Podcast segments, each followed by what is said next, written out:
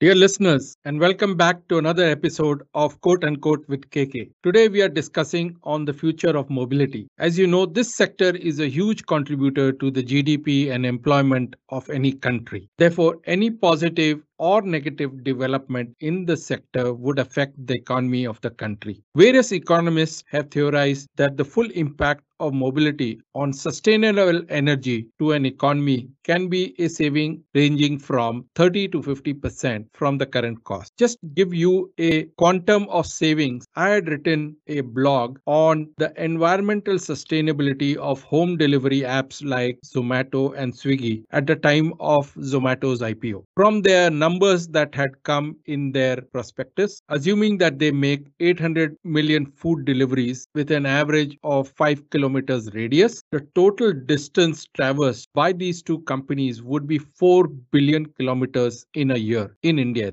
This is like traveling between Earth and Neptune. And since most of these two wheelers, who they call their delivery partners and ride on two wheelers, which are carbon emitting, assuming the 4 billion kilometers that they travel in India, around 80 million liters of petrol for the bikes would be consumed. And they would release around 186 million kilos of carbon in the environment, assuming that they are four stroke engines. That's not a great environmental impact. You know, in the early part of this century, I was working with Saudi Aramco, world's largest crude oil producer, and contributing to around 70% of GDP of Saudi Arabia. The times were very bleak because the cost of a liter of petrol was cheaper than the price of a liter of packaged drinking water there. Now you can imagine what Saudi Aramco was going through and the whole economy of Saudi Arabia at that point in time in early 2000. And obviously we've looked at various growth options in the energy sector for Saudi Aramco to punt on a long range plan. But with the Russia Ukraine crisis and the uncertainty of energy supply lines, things are not the same in terms of energy security of any country. So governments all around the world are pushing policies and incentives for a sustainable mobility solution in their country. Even Saudi Aramco today would be rethinking its strategy to move into sustainable energy solutions for the world other than crude oil. Let's move to the consumer side of things today. Many consumers who are wanting to buy their car or scooters or any personal mobility have various options to select. The traditional petrol diesel option, the hybrids or fully electric vehicles. However, in the post-COVID scenario, the global automotive and mobility industry is not so clear. There have been chip shortages hampering manufacturing and assembly of vehicles, not just in India, but globally. So the booking times have gone beyond a year in some of the models. On the other hand, traditional petrol diesel vehicles have been stockpiling as there have been a cutoff to electric or hybrid vehicles in some countries. Many new energy variants are emerging out of innovation. So no one is sure in which direction the mobility industry is going to be going. Let's look at a few developments in the last few months in India and globally. Recently, India discovered lithium and rare earth deposits that would boost the battery storage industry in India. On the other hand, Elon Musk and Tesla announced a $10 trillion investment to make the earth more sustainable. Coming back to Tesla, its credit rating is now above junk rating as it has turned profitable. On the other hand, the new Toyota CEO has said that it's not investing in electric vehicles and would rather develop other technologies that will be carbon neutral and wait for the direction to become clear where the world is. For the first time since Lehman crisis, the overall debt in the auto sector is increased to over 4 trillion and stockpiling of new cars waiting to be sold to an all-time high. Tied to all this is the cost of critical raw materials that have fallen by 20% and in some cases by 70%, making the overall production cost of vehicles cheaper. The governments, on the other hand, are also incentivizing consumers to purchase less polluting and environmentally friendly vehicles. As a result, the prices of cars are falling post COVID, and yet the consumer demand for vehicles is not picking up. It seems in the US, for the first time, there is a slump in the sale of cars as consumers are looking not to purchase cars. On the India front, in spite of a buoyant consumer demand, we are hampered because of availability of chips and batteries and other raw materials, which is leading to a huge bottleneck and lack of sales and delivery of cars in time. If we look at it globally, many players are either closing down their production lines or shutting down their plants. Some of them are also running low on cash and are likely to become bankrupt across the globe. This is a very paradoxical situation which can collapse the world economy into a depression. To decode the current situation, we have invited a strong thought leader, entrepreneur, who is India's Elon Musk and was way ahead of times in envisioning the future of mobility, even when Tesla had not even launched their first product and launched his first electric car called Reva in it. He was so ahead of time that when I was part of the NASSCOM product conclave committee, we had invited him to present as a keynote speaker. His presentation 12 years back at the NASSCOM product conclave looks like a cut and paste job by Tesla's last month's investor day presentation. Such a visionary he is from India and he has shaped the policy and the way forward for the future of mobility and electric vehicles in India. Dear listeners, I am glad to introduce my friend and an industry veteran, Chetan Maini. Let me briefly walk you through his profile, which reads Chetan is the co founder and chairman at Sun Mobility. He's an entrepreneur and technologist with over 25 years of experience in the mobility industry. Currently, he is the co founder, vice chairman of Sun Mobility, which is a 50 50 joint venture between Virya Mobility 5.0 and Sun New Energy System. The joint venture aims to be the leading provider of universal energy infrastructure and services to accelerate mass electric vehicle usage. And his lifelong vision has been to create products and solutions to deepen the adoption of clean and sustainable mobility. He's such a passionate person that he developed the Reva electric car in 1999 and has been acknowledged globally as a pioneer in the electric vehicle space. Chetan has spent over two decades working with electric, hybrid, and solar vehicles in India and US and holds over 30 plus global patents in energy management systems for electric vehicles and presented many technical and keynote papers at coveted platforms globally. His list of accolades runs into several lines, which include the BBC Top Gear Man of the Year Award, the Innovation Award in Energy and Environment by The Economist in London, ET Auto Gabs Innovator of the Year Award, Frost and Sullivan India Startup Visionary Innovation Leadership Award, and was listed as one of the top 50 most influential people in India to bring about change by the Business Week magazine. The UO Thomas Alva Edison Award for Entrepreneurship and Innovation in 2002, Indira Super Achiever Award from the Indira Group of Institutions, the Monte Carlo Sustainability Award in 2005 for renewable electric vehicles. Chetan has been named as the Entrepreneur of the Year at the IMA Managing India Awards 2010. He has served several industry bodies in India and abroad. Some of the prominent ones include National Mission on Electric Mobility from 2012 to present, Young Global Leader World Economic Forum from 2011 till date, Entrepreneur Organization from 2001 till date, World Economic Forum Global Agenda Council for Personal Mobility. He has served as chairman in 2012 and 2013. Chetan completed his master's degree in mechanical engineering at Stanford in 1993 after obtaining a bachelor's degree in mechanical engineering at the University of Michigan in 1992. So Chetan, welcome to our podcast quote unquote with KK. It's a really pleasure having you on our podcast show and reminiscing some of the things that we have heard from you from the past and I'm sure we would like to get direction on how the world of mobility is going to move in future. I would love to start this by you know certain basics about what is mobility and how is it going to be transforming in the future. Thanks uh, for having me on board here here. Pleasure to be here. And, you know, I mean, mobility is really broad, right? It's about movement of people or goods. It's cars, buses, ships, trucks, three-wheelers, scooters, bicycle, walking, all over, right? But I think what's more relevant is around, you know, surface transportation, thing which is on top of everyone's mind. And where the transformation there is going to be happening is around being electric, shared, connected, autonomous, and powered by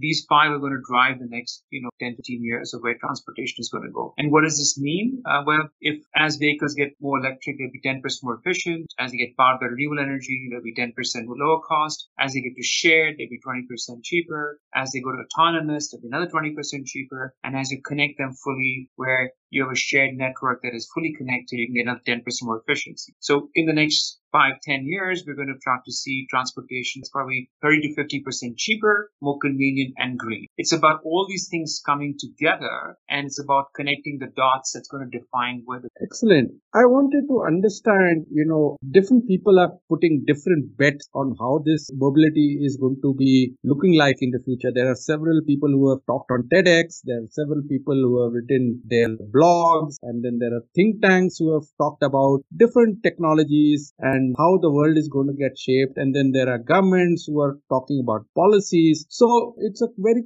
complex uh, environment at this point in time. And not to say that, you know, there are different technologies and streams of science that get integrated to finally bring a world class product uh, to the consumers. Could you just share the level of complexity that is involved uh, to produce a product of this nature? Well, it's, you know, starting with the customer, right? Understanding what the customer requirements are, understanding their therefore result of it what are the product requirements? What kind what would you do at a product design point? What would be the appropriate technologies that have to be developed to meet that? Then getting into detailed engineering prototyping testing validating certification and finally manufacturing right? So it's a fairly intense process and a lot of these have parallel to um, as you as you look at this happen here. It also you know is very multidisciplinary right? You're starting with product and marketing design. To in today's vehicles you need you know everyone from mechanical engineering to software engineering engineer to a chemical engineer to a systems engineer. So the, the, the lines are going away where you actually need sort of engineering capability and competency that people understand, you know, mechatronics or electronic software and mechanics together and have an appreciation of all of this. So the, the shift is more complex right? Where it is very multi-domain coming in. And on top of that, you have a large regulatory framework coming in that also drives, be it from safety point of view, or emissions point of view or on, on other aspects. So the combination of this is, you know, enable is making on one side product design more complex but on the other side, with newer tools and the world being much flatter, enables you to probably innovate much faster, right? So things that were very challenging 10, 15 years ago are done much faster. It would take you probably three weeks to do, you could do in two days today. So in a way, it's become a more complex world, but it's also giving you tools to enable you to move faster. You know, it reminds me of what we used to do in drug discovery in my previous avatar. You know, there are different branches of science and then the product development and human trials safety trials, and then finally to the clinical, it goes into marketing and then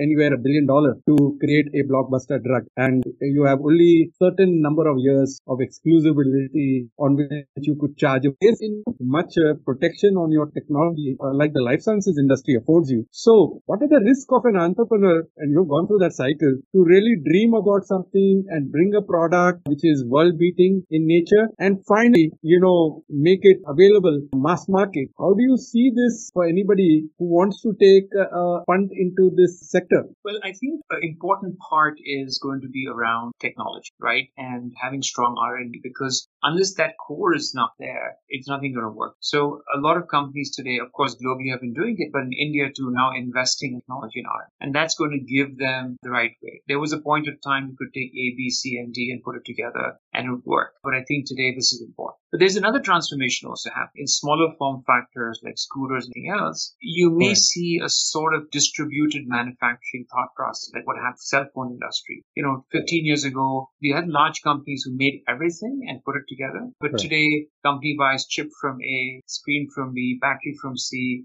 understands the market, puts an OS on it, and goes to market. I'm simplifying it, but you can see a sense of distributed manufacturing coming in on a lot of scooters and stuff where different components can come from different and you become system integrators and core technologists and software platforms that are very closely connected to customers. And so you don't have to probably invest in entire value chain. You may, this may change. So along with this shift is also going to come new ways of manufacturing and distribution. Maybe more in the smaller form factors of vehicles, maybe more challenging in cars and trucks but definitely on the three-wheeler space, markets like India, this could be fairly transformational. I want to talk about the distributed manufacturing and the traditional way cars were got manufactured by traditional car manufacturers, where you are tier one, tier two, and then they took it on the assembly line and assembled the product, you know, then distributed it. And today, as I understand, you know, guys like Tesla are doing everything in-house, which they are setting up world-scale gigafactories. Isn't it something that is going away from the traditional distributed model or tiering model or the way the automotive industry operated? And do you think the disruption that you are seeing in the manufacturing process itself in the mobility industry? Um, yes, I think that, you know, if you think of an electric vehicle, over 50% of its bill of material is different, right? Because it's batteries, it's electronics, it's motors, it's, uh, you know, electric air conditioning, electric power steering. All of these new systems are coming in place. As a result of it, early companies that started didn't find strong supply chain and therefore decided to invest themselves. There were also opportunities to integrate technologies better because you could use the computer for multiple things. You could use the cooling system for multiple aspects of the vehicle. And therefore there was the system engineering enabled you bring in efficiencies. So in many ways, some companies went back, you know, vertically integrating it. And the combination like a company like Tesla created was that they could actually get a cost benefit out of that. So eventually when people went out and did it to tier one, two, they want to get a cost benefit. So at one point, if you remember IPs and instrument panels, everything was done within company. And then these large companies broke out of Visteon or broke out of Delphi or, you know, 30, 40 years ago to create subsidiaries to enable them because they felt that their cost structures would work. But that was when right. technology got a bit mature. So you're seeing in some cases, some people still fall, are falling in the distributed area where they become system integrators. And you're seeing some people saying, hey, there's so much value creation in our integration of scale and I have scale and therefore I'm going to do everything. And, you know, both work in depending on the volumes are and the technology innovation you're creating, right? That would make sense. So I don't think there's a right answer. I've seen both solutions work for different types of products and types of companies. I want to take up one paradoxical situation. A few yeah. years back, Tesla was almost bankrupt, didn't have cash flow. And just recently, last year, Nissan is bankrupt, as no cash flow. And Tesla is now out of junk bond rating just recently by the global rating agencies. So it's far more cash flush versus the traditional big players getting into good money and good run because of the government goals and, and whatnot. How do you see this change in capital actually racing to innovators rather than the large traditional uh, integrators of mobility products? So, you know, clearly the world the future is going electric, right? And, and so therefore companies that have differentiated solution products for that are going to get uh, more capital. You're seeing that recently even with companies in India that have separated out their businesses for EVs have been able to raise capital at valuations that are far more than their other companies on as, as, a whole. So the markets are treating the fact that this is the future and there is more capital there. I think this is going to continue for some time. At some point, it also going to come down to where your margins are and how you'd be valued. And, you know, certain companies like Tesla have shown strong margins in terms of by having a value chain control. And that's going to probably help them in the future as we look at it. Certain other companies that are going this space because of the innovations are not at that level or scale is not at that level, do not have that margins, are actually losing money on new products. In a way, they're actually bleeding during this transition period, right? And so they have to find ways to cross this transition period where the scale is high enough, innovation is high enough, which will need internal restructuring and reorganization to enable them to look at it. But it is a very large transformation that you see in the industry, right? If you were a new company starting from fresh, you don't have any of that baggage, right? You have you don't have much Correct. to lose at the early stages. But if you're a traditional company, there's a lot of baggage and there's a lot more that you Correct. can lose to. So how do you balance that? So but the ones that will succeed are the ones who continue to create innovative products for the customer and provide good margins uh, to the to them by internally up to the company. And you know, markets are seeing that, and that's where you will see the push going. I wanted to understand, you know, one of the top leaders, Toyota, had a change of leadership. There's a new CEO also at the helm over there, and the family CEO has moved on to the board. They changed their strategy. Um, they were leaders with a with the Prius model and continue to invest into innovation into dual technology or technologies such as these or hydrogen, but they have clearly stated that they are not going to innovate into electric vehicles so soon. Although they did have one, I think one electric vehicle which, basically had uh, some technical issues and recalled in the market. But after that, they have not really thought of going whole hog into this future of mobility and into electric vehicles. How do you see a world leader? Are they making some mistakes or are they waiting and watching or they do not want to go into this future where things are still very fuzzy? Well, you know, even five, six years ago, heard a lot of the European manufacturers saying, well, electric takes time, right? And Correct. you've seen them completely change around. I think the speed of innovation has been quite high that they have realized that it's it's imperative that they that they look at that front, right? A very fundamental think about fundamental level think about, right? Internal combustion engines 25% efficient, right, on a driving cycle, and electric could be 90%. That gap is you know governed by how the physics and chemistry, and that doesn't that doesn't change as far as this goes. So in general, electrics are going to you know far more uh, efficient, right? They are going to be, of course, have better acceleration. They have, of course, lower noise, better lower emissions, and performance is far superior to even uh, gasoline vehicles today. So that shift has happened, right? Does that mean that overnight everything goes? No, it's going to take a bit of time because, you know, it's cars, it's, it's trucks, it's buses, it's, it's a whole lot of product portfolio, right? SUVs, everything. And so people will still continue in this transition space. But clearly the future, you know, is electric. And I think some companies may have programs internally that they may not be sharing externally, right? I'm not aware of those details right now. But, you know, I think that today it just makes sense. Maybe 20 years ago when I started, it was too early. But today, you know, everything is coming together, be it oil prices, technology or cost structures, consumer behavior or government policy, right? And you've got a huge tailwind right now coming in where you can accelerate this. So it's yeah, up I'm to going to talk about you being ahead of the time a little bit later when we talk about you and your lessons and all. But I want to shift from the global arena to India. What's happened? You know, you just said you were very much ahead of the time, but over the last 10 years, the growth in this whole sector is about uh, three times in terms of volume. So is India lagging behind or what are the reasons why it is not accelerated the way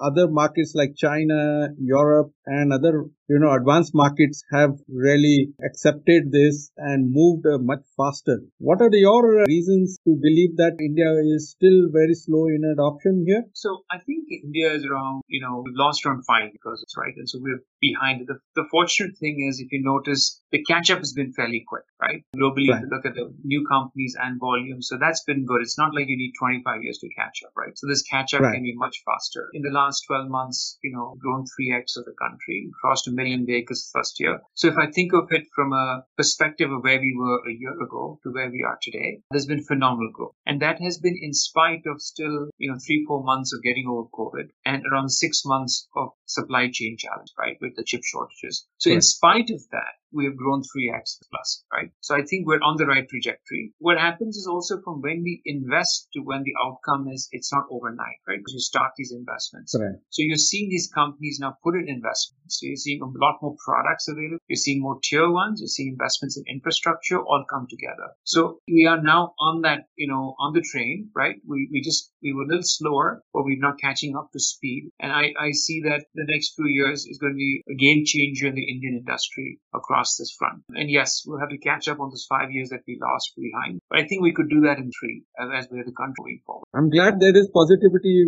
in you and you believe that we could catch up with the leaders. I wanted to understand, you know, recent news about some rare earths being discovered in Andhra Pradesh and lithium being uh, discovered in Kashmir. How does this lead to actually enhancing the domestic supply chain for some of the electrical components and batteries for Indian players and manufacturers? And what sort of lead time are we expecting for this whole uh, thing to be indigenously produced? So these are very important finds and they're going to help us in the mid to long. Don't think they'll have an impact in the short term. So for batteries, you know, you need raw materials which are first processed from the mine, make your anode and cathode, right? And you start with that in your cells and then packs and your electronics and the integration. So what today India's focusing on is to get the battery packs manufactured, electronics and stuff, which is around 40% value add, right? With the PLI schemes, you're moving to to cell manufacture, we may still import certain materials to manufacture the raw material, but still make the cells right? The next is can you go all the way to get the lithium and make even the raw materials of the anodes and cathodes and other things in house in India? And that's where I see this coming. So once, and this is important when the business starts to go at scale, right? So in the next three to five years, as we start to get some scale, if such things are trying to come in, then, you know, from 27 onwards, if to, you know, we can start to see some of these health industry tremendously. It will take some time to structure mines but it's not just mine, it's also the processing of the raw materials Correct. into a form that can be utilized, right? So there has to be investments across the entire value chain. And once these mines are open, it's going to give the opportunity to do it, right? So you will now therefore see huge investments and, and I do see this helping us definitely in the mid to long.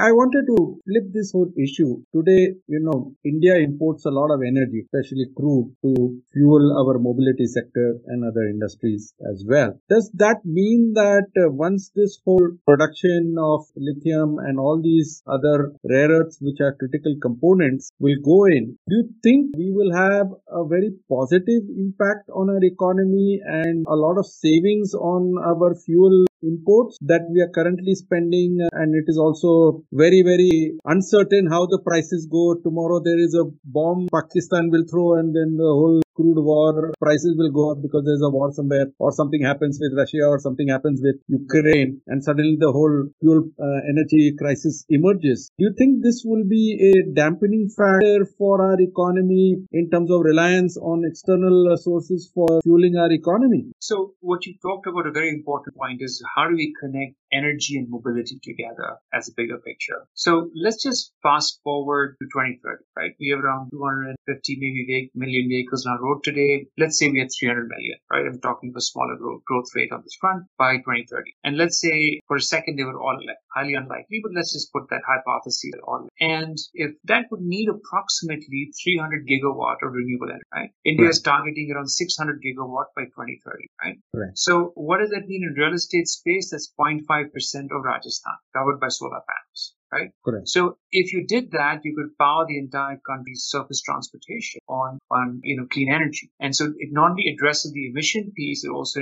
addresses our, uh, you know, energy security and our foreign outlet I mean, that we have today. And that's pretty impactful in the country, right? That would probably be 180 billion dollars by then. So you can talk about a huge transformation. Government's push is really to see how these two pieces of energy security and climate change can be addressed with our COP commitments we've made and an internal commitment on the side. On the other piece of it, you know, renewable energy is under three rupees a unit today, which means it's significantly lower cost than where gasoline would, even if, it, if gasoline went down to sub $10 a barrel, right? So you already have a competitive advantage with us. We have natural resources in the country. And so this would be a huge impact. In the short term, as the country eh, continues to import some raw material, that amount would be insignificant compared to the $180 billion you save because even if you import a raw material, you know, that vehicle runs for 10 years in the same raw material, right? In the case of oil, you're using it every year. So you, you have, a, you have a small amount which you amortize at 10 years. And so that amount is very minuscule in terms of what you do. So from a country point of view, it is, uh, it's very, impact- it's huge, the impact it made to economy, um, and the entire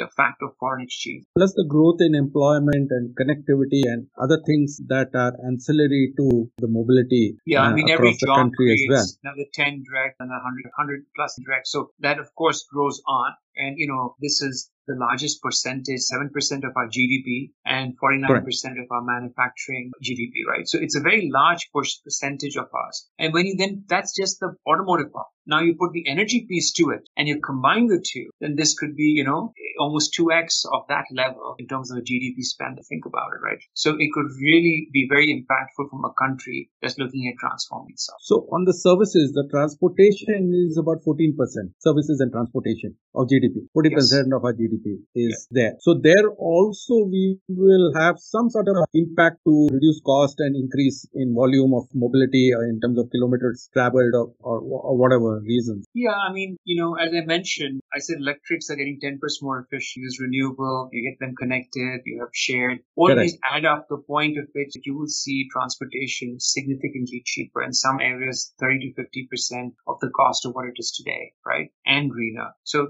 that shift that will come is, you know, will really help the economy because that means transportation of goods and services are a lot cheaper. And that, as you can imagine, is a big boost to all the other sectors also. So now what happens? The lithium and these rare earth become a new behemoth, just like HPCL, PCL, Indian Oil, or is going to be into private sector. What's the thought? What What do you know about this here now? You know, so I think that what you're also seeing is two pieces. So of course, in the short to mid term, there are new alliances, right? There are countries that have stronger materials. India has good alliances, like it's created alliances on the oil side. It needs to create alliances with the new energy side, right? It also needs to explore that within India. It needs to look at also recycling to ensure it has its own local piece attached to it, right? And but there's another piece of it that the technology is also changing to enable less use of this. So today, when, when batteries are getting 8% better every year or so, they're using actually 8% less raw material, right? In a way, if you think of it, because the same weight, uh, but you're getting 8% more energy, right? right. New, new, raw materials are coming in, you're seeing sodium ion batteries, new technologies coming in, everything, right. are going to use more and more easily available materials, right? You're seeing motors that everyone was new neodymium but boron magnets are now moving magnetless designs or lower cost magnet systems. So if the pricing of one technology or one material goes up, it is in our human DNA to innovate to get something else to work, right? So, right. you know, you, you saw that, you know, when oil prices went up, shale gas started, a host of others happened, right? So similarly, Correct. depending at the different price points, you're going to see new technologies emerge, right? So it is important that these are some new raw materials and we get that, but we also have important understanding that there is a lot of innovation happening on newer materials and that would bring in efficiency of the use of materials as well as new materials that are not necessarily as difficult to source. So, you know, these all come into play together. Chetan, you have been with Ratan Tata and several other industrialists on industry bodies for mobility and transportation. And I remember you also talking about it on a one-on-one. Uh, I don't know where we were meeting together, and you talked about it, where the lacune with the previous uh, dispensation in Delhi was, and how the current dispensation is far more positive in its outlook. Do you think in the corridors of New Delhi and they very positive in doing this transition very quickly, or are we still at that level where we still have to lobby to get these policy changes and then get uh, the impact on the ground? So you know, one thing that's very refreshing is that the vision is very right. So be it from what the prime minister has said, you know, the finance minister's announcements, it is it is an important piece of the country's policy. I think that vision is clear, and most ministries you know, very working very hard. So you've got the FAME policy come from DHI, Road and Transport has released a host of new policies, Energy Ministry has released new areas, low cost of tariff has come in, reduced road taxes. So there's a host of policy framework that has come in. And these are all the positives. I see a couple of gaps where we still need to work on. There's sometimes a gap between the vision and the implementation, right? And at the ground level. And and that I think needs to need more because today people are in the implementation phase, right? And if there are gaps in the implementation growth, then that causes a lot of heartache. So I think where the government has to work is close some of those gaps. And two, you know, we are a large nation with a lot of states and different states have different policies and they will continue to happen. But there could be some uniformity that comes in from the central to say this is important for the country. How do we create some more uniform policies around things that are critical? And that would help a lot of the states, you know, coming through to look at it. And probably sort of uniformity in certain areas, you know, subsidies are given for some aspects, not GST taxes slightly different. If you get a vehicle with or without batteries, there are these anomalies that probably you have to fix as part of that. But we're heading in the right direction here. And that's what's seen uh, big investments and that's what's seen a growth of 3x in the last year, right? So it's clearly policy along with industry investments, along with consumer mindset change, all comes together. If only one was there, it won't drive, but you have all of these coming in and that's, you're able to kind of have a, a domino effect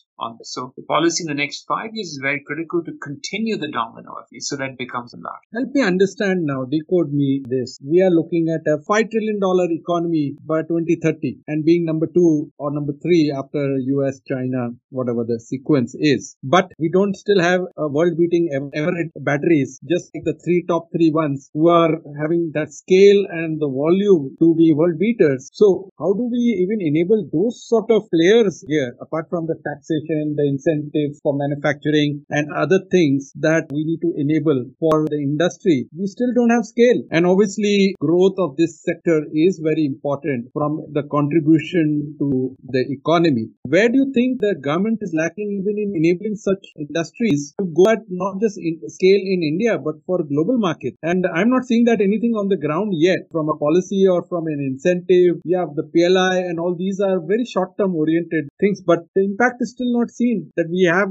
a top 10 also in the list of battery makers or the list of components. So how do we see this getting realized in spite of having a policy move in the right direction? Yeah, you know, I agree with you. We've again, like I said, not only us, I think you and America also lost the game a bit on that, right? Reaction was too slow on this front. But the government has now put in this the new PLI scheme for 50 gigawatt. That would be, you know, an enabler, right? It's not a one thing gets all, but by creating a certain amount of demand, you're creating machines, factories, people who can work on them and understand customers like OEMs would now buy them for dedication, right? And you're creating an ecosystem, right? And they needed all of them to come. To. So we hopefully start to see our first plants in the country in the next, you know, 18 to 24 months rolling out. And I think in the next three to five years, we should build this up. And that's why I was talking to you that, you know, this catch up is needed for us as a country, right? And once those first facilities come in, you start to build up the ecosystem, right? India today, you know, is number one on small car manufacturing, is number one on two wheelers globally. And I think that in the next five to seven years, we could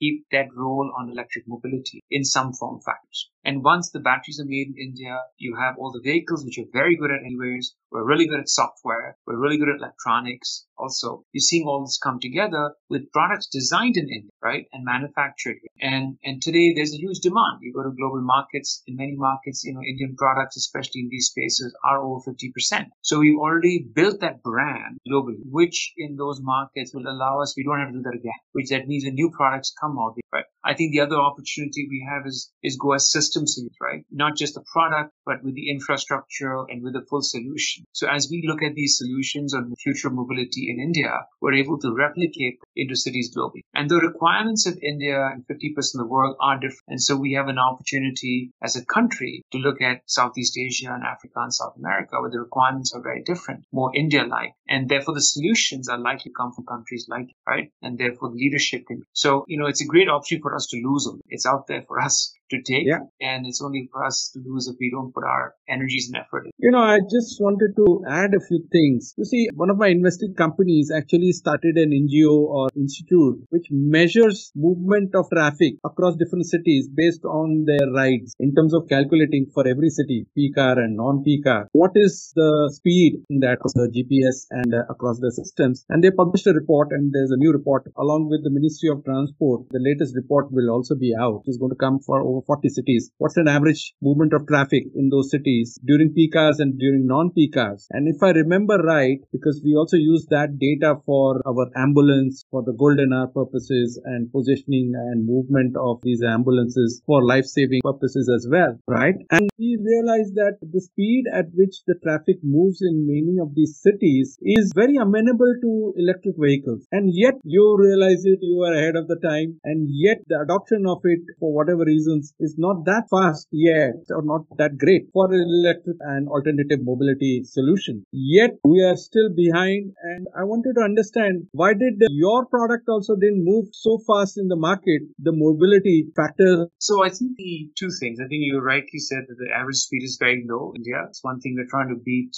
London, and I guess London's on the same level as those speeds, right? But you know, it's not just the average speed. The average speed, of course, in the stop and go driving make it ideal for electrics because of regenerative braking. So hands down, everyone gets it for cities. Uh, I see. I mean, you know, electrics make a lot of sense on this front, right? Um, but also these vehicles in the evening, you know, could go much faster when the roads clear up, right? And so that the capability of vehicles to higher speeds is as important in a purchase decision. It's our human nature, be it on running or horses or anything that we want that performance, right? Although the speed requirements, average speed is much less. We don't buy vehicles on the average speed, but on what the on what we do on a straight road. At least from an overall person point. But from a probably from a shared mobility point, yes, speeds of 45, 50 are sufficient Uh, in city centers to move around fine. And therefore, you're seeing a lot of these forms of transportation is more prevalent. And if you look at the growth rate, KK, in the last year, it's all been in this sector, right? It's always, it's all been in the right. slower speed rickshaws, three wheelers, two,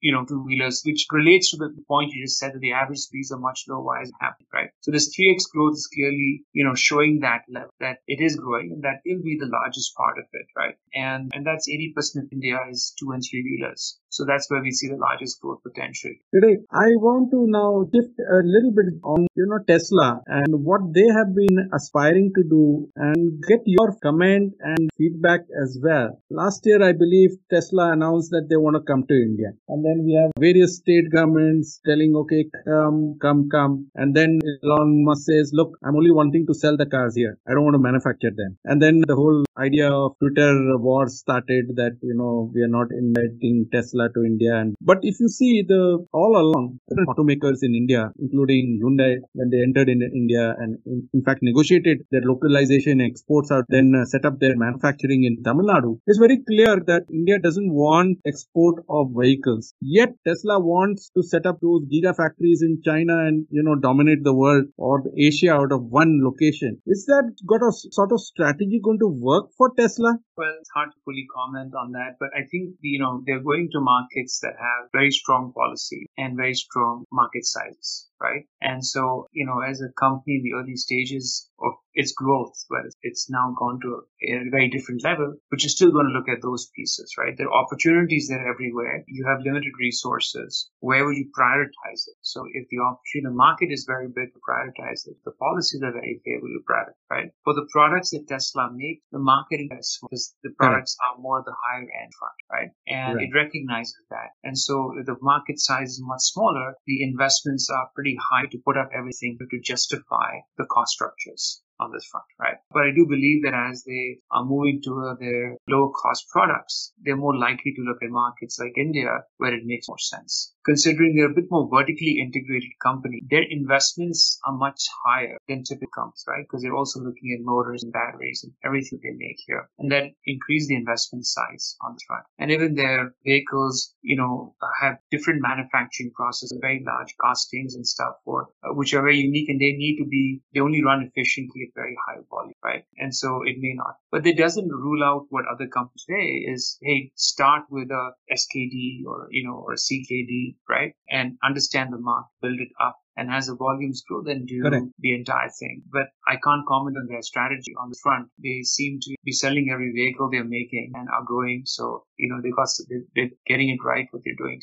You said they're getting things right. And I want to understand what is Tesla really getting it right? What do you think is their secret sauce? And what lessons have you learned from Tesla being a first mover, having a first mover in India with your vehicles, with your experience in Indian market? So I think, uh, you know, they start from a clean slate so they had a chance of a new approach, right? They developed core technologies in house, motors, electronics, batteries, include, including the manufacturing, right? And they also innovated in areas around simple things which people then look at. Like people said, oh, you know, how much can you innovate in a harness? Well, you know, they've changed their architectures and made those 30% lighter and lower cost, right? Or how much can you change on a, on a making how a body of a vehicle is made? But when you come clean slate and you say, oh, I don't have the engine, I don't have all the stuff, you start to even create new manufacturing processes because you're able to look at things differently. So their innovation has also been looked at this pieces. And I think the last bit, which is quite, you know, interesting is that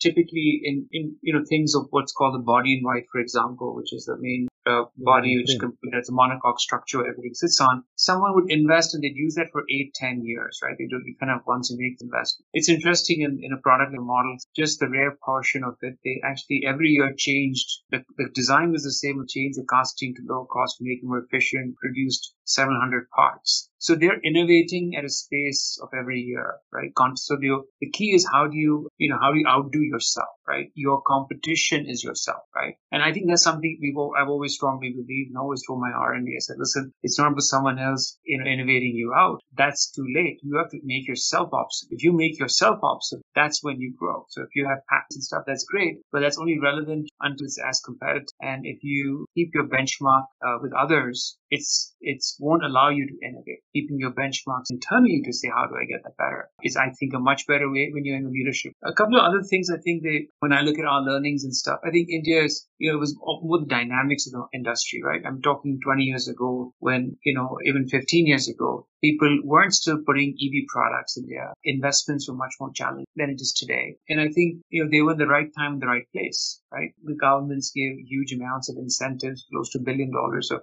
of, you know, loans. And, you know, we see it at similar levels. And when you capitalize the company at early stages with government support and the local ecosystem, uh, it really allows you to do a lot of, and I think that that ecosystem is building up in India, but not at that scale as is in some of these markets. And, and I think we have great ideas. We have all of that stuff, but we also need capital at scale. And I must say things have improved in the last few years in India, but it was very challenging 20 years. But I would love to commend the presentation that you gave at NASSCOM as a keynote speaker and the ideas that you presented us. Uh, Tesla's Investor Day presentation in March, a cut paste job from your presentation. So I would love to say that and comment on your vision and being a visionary about what you thought 10 years back is now what Tesla is thinking of implementing at scale. So I would really commend that you had that vision and you thought about it. But that's a different story about, you know, where we, what the challenges you faced as an entrepreneur in India, as a Elon Musk, an entrepreneur with some scale and vision somewhere else. But it looks like a copycat from your presentation. Well, I think we, a lot of us recognize that for sure. It's great to see that this coming, a lot of this coming to reality and a lot of it being added to roadmap and a lot more people today believing in it. Uh, it was probably harder to recognize some of those things 10 years ago, but uh, I think a lot of them is becoming a real, has become a reality and a lot of it, there is a roadmap for it to become reality. And so people can see that happen. Chetan, I want to focus on, on you as an individual and your beliefs, your aspirations. You started way ahead of the others. What was your motivation to get into something and you have been visionary to prove it right? Maybe 10 years later, which reflects very much in a global giant like Tesla talking about it in their investor day. But what really motivated you to start this journey? Well, you know, at university, I, I had the opportunity of being a part of a solar car, solar car team we raced across the US and then Australia. And the fact that you could cross continent on pure sun energy without a drop of oil was like a wow moment for me. This was 1990 when oil was less than $20 a barrel and no one cared about climate change. But for me, I think that was my turning point to say, this is what I wanted. My summer trips to India only reinforced it because that's when the Indian economy was opening up. Everyone was getting, you know, the cities were getting very congested. And, and you said that there has to be a solution around this. We can't, we can't grow sustainable. And Reva was about creating, you know, an affordable form of transportation that, you know, take two adults and two children, which I saw as a small, the small family in India at a price of what they would pay for their scooter or cheaper than a scooter. And if the shift happened, then that that would allow people to go in a sustainable way. It was always, always, always about, you know, creating affordable cities. I think you can use technology and create highest performance vehicles and it's fun to do. And I've also loved to do that,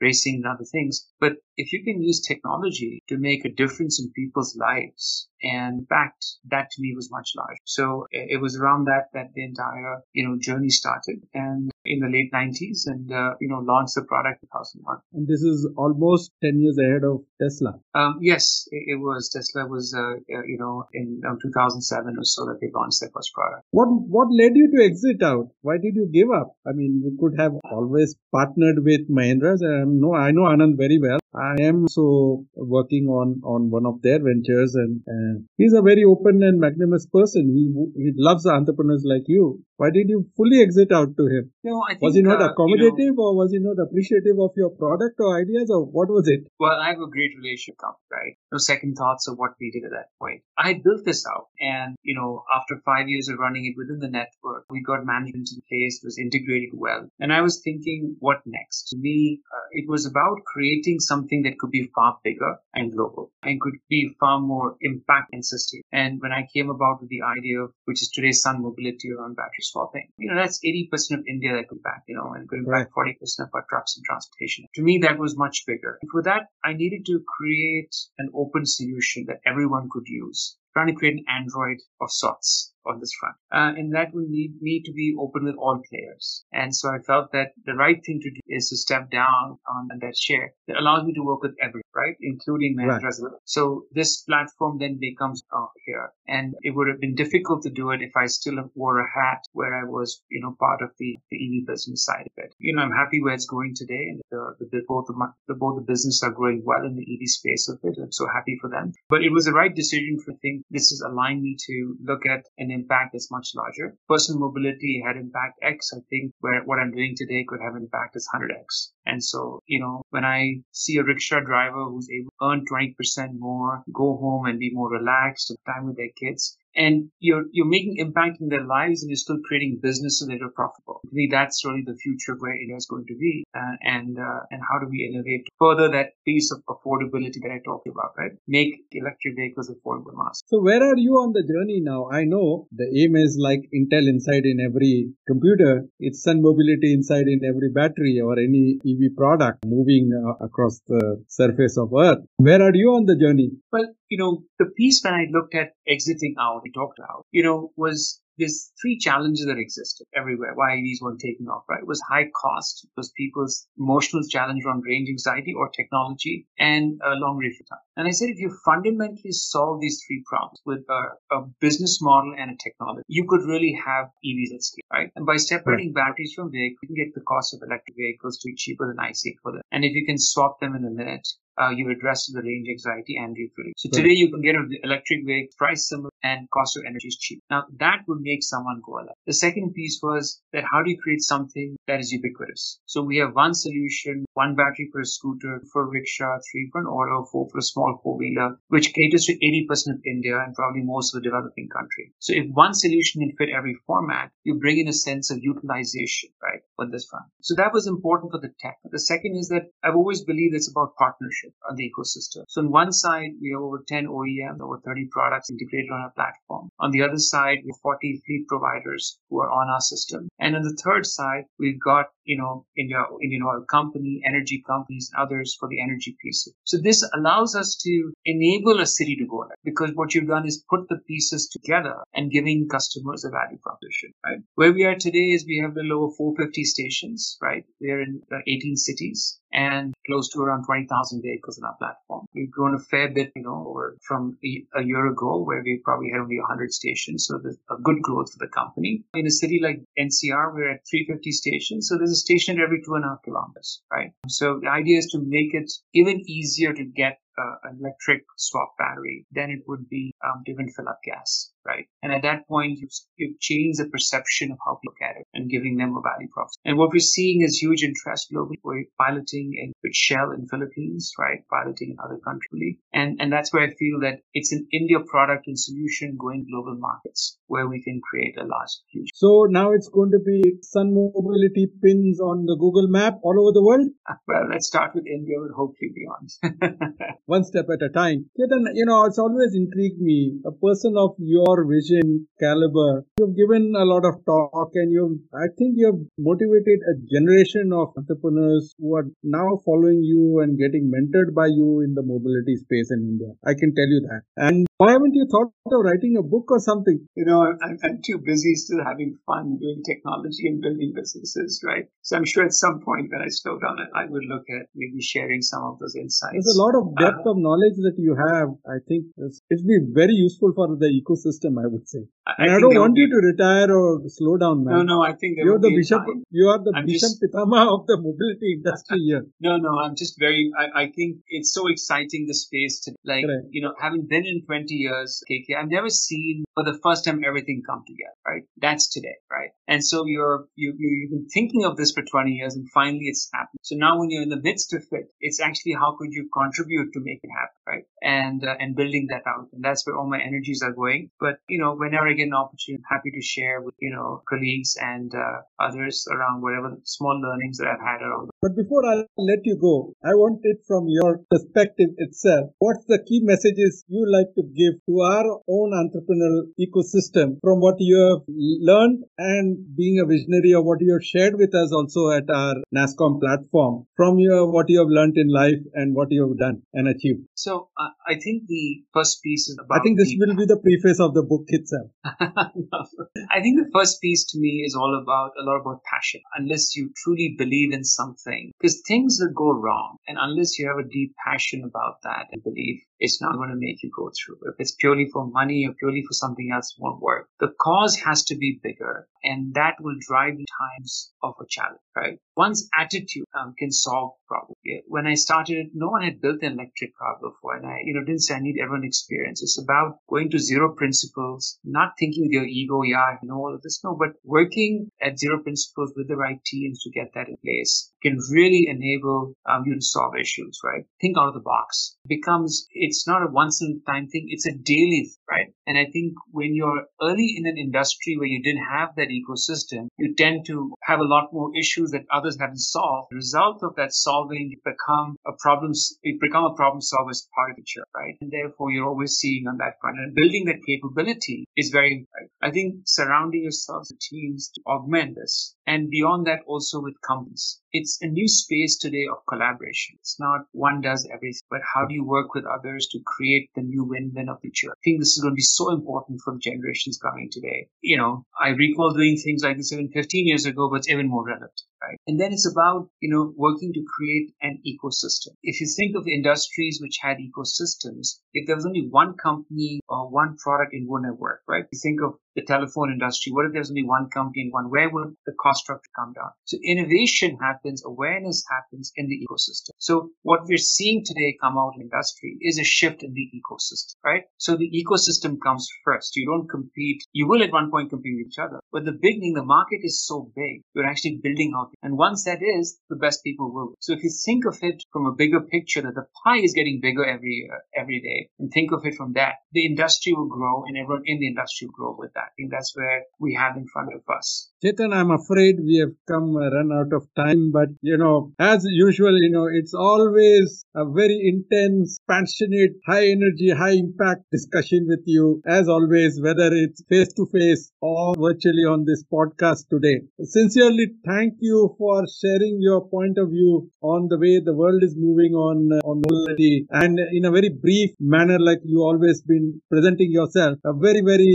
insightful discussion that you have had with us. Thank you very much for sharing these nuggets of wisdom your personal experience and your depth of industry for our listeners. And also thank your staff and team to make it possible to come on this podcast and talk about it very openly and candidly as well. So there you go listeners. The future of mobility from an expert and a visionary, and you know where the world is going to move ahead. You also know what vehicle and on what technology you can invest when you buy your next vehicle. Appreciate for making it possible on our podcast today. Absolute pleasure. Thanks for me on. Thank you. Take care. Bye. Chetan, so really.